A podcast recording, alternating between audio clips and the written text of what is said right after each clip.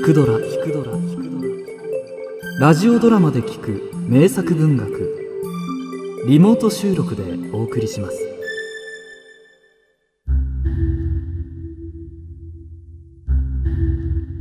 新選組天末期。長倉近藤と決別す。慶応三年大政奉還。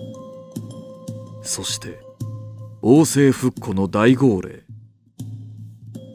薩長の者たちを恐怖せしめた新選組も徳川幕府という大化の崩るるに際しては一本の木に過ぎなかった。もはや時利あらず。大使は長倉氏と原田氏に任せた。江戸で落ち合うことにいたそう。隊長近藤勇は肩を撃たれ起死回生の策も不守備に終わり意気消沈していた。こうして数奇を極めた新選組は散々なありさまとなって江戸に帰った。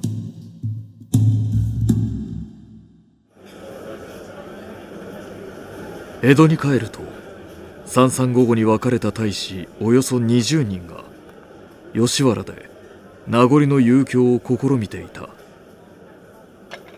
せっかく同志を組んだ我々がかような形で散り散りとなるのは無念千万。共に会津へ赴き最後の奮闘をしようではござらぬか。私は彼らに賛同し新勢力の結成を誓うと夜を徹して祝宴を張った。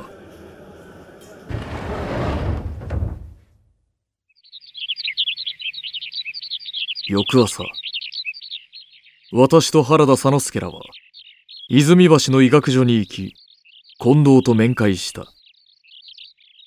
私は当然近藤は賛成してくれるものと思い昨夜の決議を申し述べたのだがさような私の決議に加盟はいたさぬ。拙者の家臣となって働くというのならば同意もいたそう。近藤は忽然色をなし癌として拒んだ。私はその態度に怒りを覚え二君に仕えざるが武士の本懐でござる。これまで同盟こそすれそこもとの家来にはなり申さぬ。と激しながらこれまでの講義の礼を述べ原田らと袖を連ねて帰った。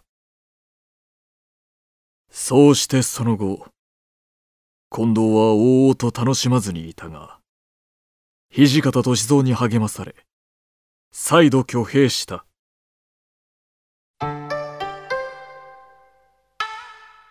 しかし明治元年4月25日官軍に捕獲され斬首刑となった。殺すには惜しい男よ。官軍に下る気はないか。官軍？官軍とは何か？朝廷の兵か薩長の兵か拙者には分かり申さぬ。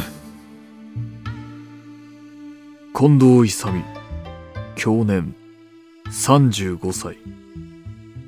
最後の態度は実に訴状の恋の立派な武士であった。係の役人に買うて上坂焼を整え開始に。西の自制をしたためて首を切らせた。その後明治2年土方歳三は函館戦争で壮烈な最後を遂げた。近藤と同じく去年35歳であった。